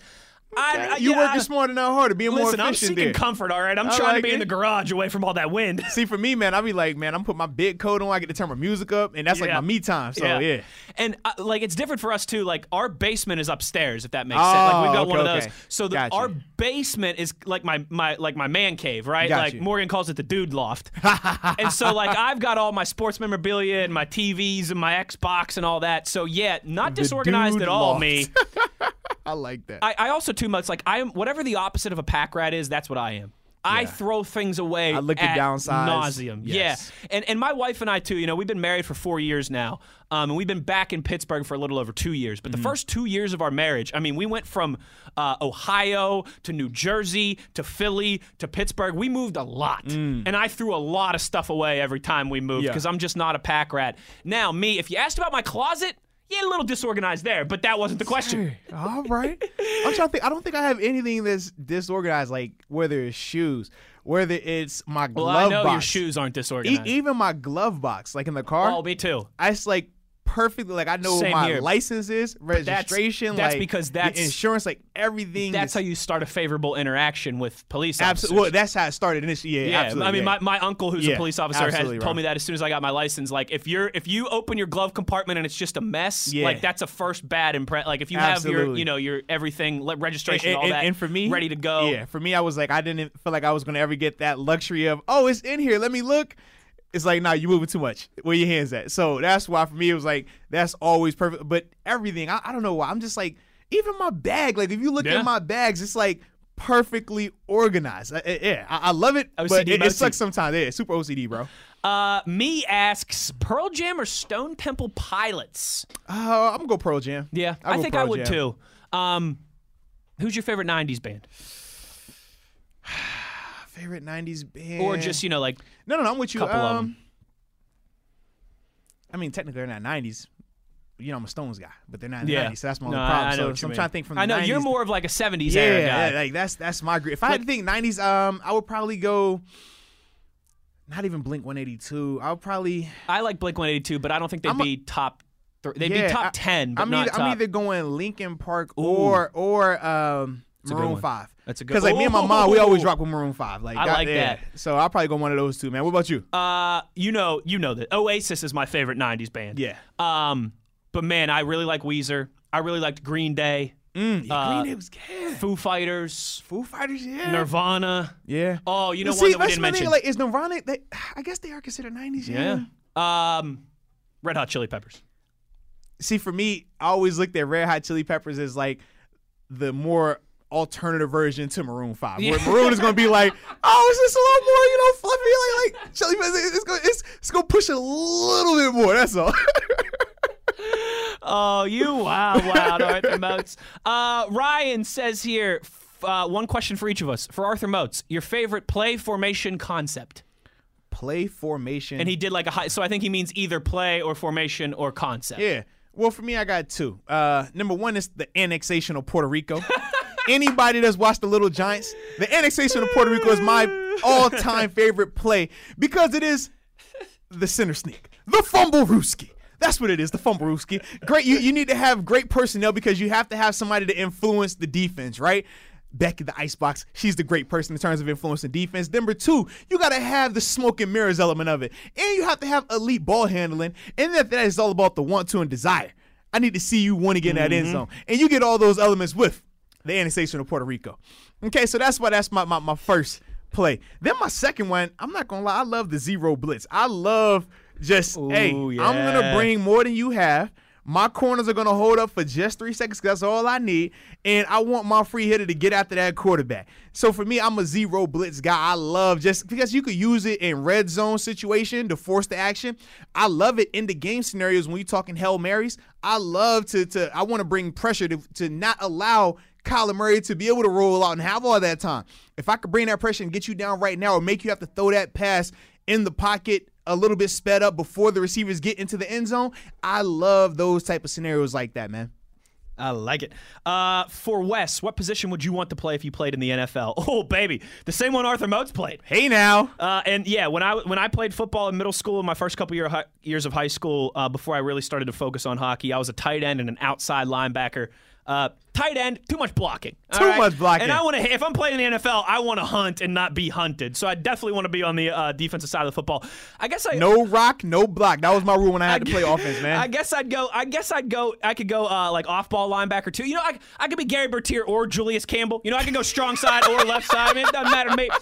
But yeah, I'd like to be like a T.J. Watt, like a Bud Oh, Dupree. man. Like I'd, I'd like to be an outside linebacker and just Hey, hunt funny thing you quarterbacks. say baby. that though. Like, you know, obviously in my career I played both. You know, and I felt like I played at a high level at both. But I never enjoyed inside the way I enjoy outside. It's something about like when I'm, just, I'm off the edge. Like, man, I just that's that's my vibe. Like, it's cool being line, it's cool being inside, but it's something about going to get after that quarterback and get that sack, man. How you dance, it, it just touches yeah. the soul. Uh, Cuban Dan says, Moats, thanks for repeating yourself on the hurry up offense questions. I'd say there's a good chance you'll have the same question again next week. Uh, but true, my man. question is can teams anticipate that coming up, like knowing that the Steelers are going to do that at some point with Ben in Put it like practice this, to defend if, it? If I'm a coordinator and I'm preparing for the Steelers, I'm going to have two contingencies for when Ben decides to go hurry up because we're seeing him expand and doing a lot more. So my two contingencies is this: if I feel I have uh, a veteran at inside, he doesn't have to be an older guy, but just a guy that I'm comfortable with, then I'm going to give him the green light. I'll give him a list of five calls and I'm gonna ask him to, hey, when we're in practice, we're gonna go through these scenarios where I'm not gonna tell you we're going hurry up. It's just gonna happen, and I want to see how you operate in those calls. I might hand signal something into you, but I want to see of these five calls. It doesn't even have to be the best call. Just get us in a different look because a lot of times it's not like we're gashing teams downfield. It's more so of just you can't stop the bleeding and the the yards just pile up that way. So I might see, okay, you got the freedom now. You go cover two here. Let me see you get to cover three. All right, go cover three to give me this blitz. Now, the only thing you have to worry about is these blitzes have to be out of sub package. As long as the sub package blitz, I don't care if you call it nickel fire zone or a safety blitz, but it has to be out of these particular calls. And that's how I would, that would be plan number one. Plan number two is I'm gonna have these wristbands ready to go. And we're gonna take it back to like I said, what we did here in Pittsburgh, where you look at the wristband. I'm gonna just put a finger up, Yeah. and you're gonna know based on the numbers up here, and you switch them per quarter, per uh, half. I mean, you, it's so much things you could do to just where you're not gonna be able to watch it on tape and say every time they hit a one, it's a blitz, or every time they look at the wristband, it's a blitz. Man, we had things where it would look at the wristband, the wristband would say no call, just look, and you nod your head like, all right. Then it's oh zero blitz here. You're like, all right, because it's always gonna be the same thing on tape. So you could do that's if I'm the coordinator, I'm preparing for the Steelers. That's the things that I'm considering in terms of how I'm gonna stop them. I dig it. I dig it. Professor Moats, baby. Uh, last one here, and we got to go quickly. Uh, Ernesto asks, um, which which average team could you see getting a huge win in the playoffs against a top seed like the Steelers or Colts. Kansas City? The Colts, without a doubt. Yeah, he says I picked the Raiders because we've seen them. They can already win big games. Uh, Colts, yeah. At this point, I might go Dolphins too, just because that defense. Yeah, that defense is going to be good enough to. But and, either and of those three, looking, Tua, Tua has looked decent, Yeah, you know, yeah. for it to be his first two starts. I mean, he's I mean, looked good. you could even consider the Cardinals a team like that. They could. But see, I don't the think NFC of them is much more. But this is the thing, like when we think of teams that are underrated, I don't view the Cardinals as underrated. I think they're a team that is getting talked about, but they still have to earn it a little bit more. Whereas the Colts, I don't think the Colts are viewed as a top class team in Yes, the AFC. yes. I mean, they're probably the fourth or fifth. When we go down the list of AFC teams, you're going to go Chiefs, Steelers, Ravens, Titans, Bills. Yeah. And then you're going to start talking about the Colts. Yeah. I'm with you. Uh, Ernesto also says, Wes, I love the English accent that you do. Can you do it? Oh, what you want to do to me, Ernesto? Huh? You, trying, you trying to make me do more work before we get out of here? Huh? Are you knocking? You knocking on my door, Ernesto? Woke Must up this great- morning feeling fine. That's my Green Street hooligan right there. Got Man United on my mind. Oh yeah. The boys are playing the way that United should. Oh yeah. Let's go- something let's go Big tells Red. me I'm into something good. Mm-hmm. Green Street hooligans, give me all the bees and money. What are some? I'm trying to think of famous lines from Green Street Right. hooligans. I'm drawing a blank right now. Of course, there's a lot of curse words in those famous Uh, lines from Green Street. A lot of those. A lot of those. Keep keep it PG. But we're forever blown bubbles, pretty bubbles in the air. Uh, appreciate everybody who tweeted in today. You know, we love uh, the participation. Let's do it again tomorrow at high noon. That's always the time, knuckleheads. And you know where to find us on your 24 7 home of the black and gold. Steelers Nation Radio.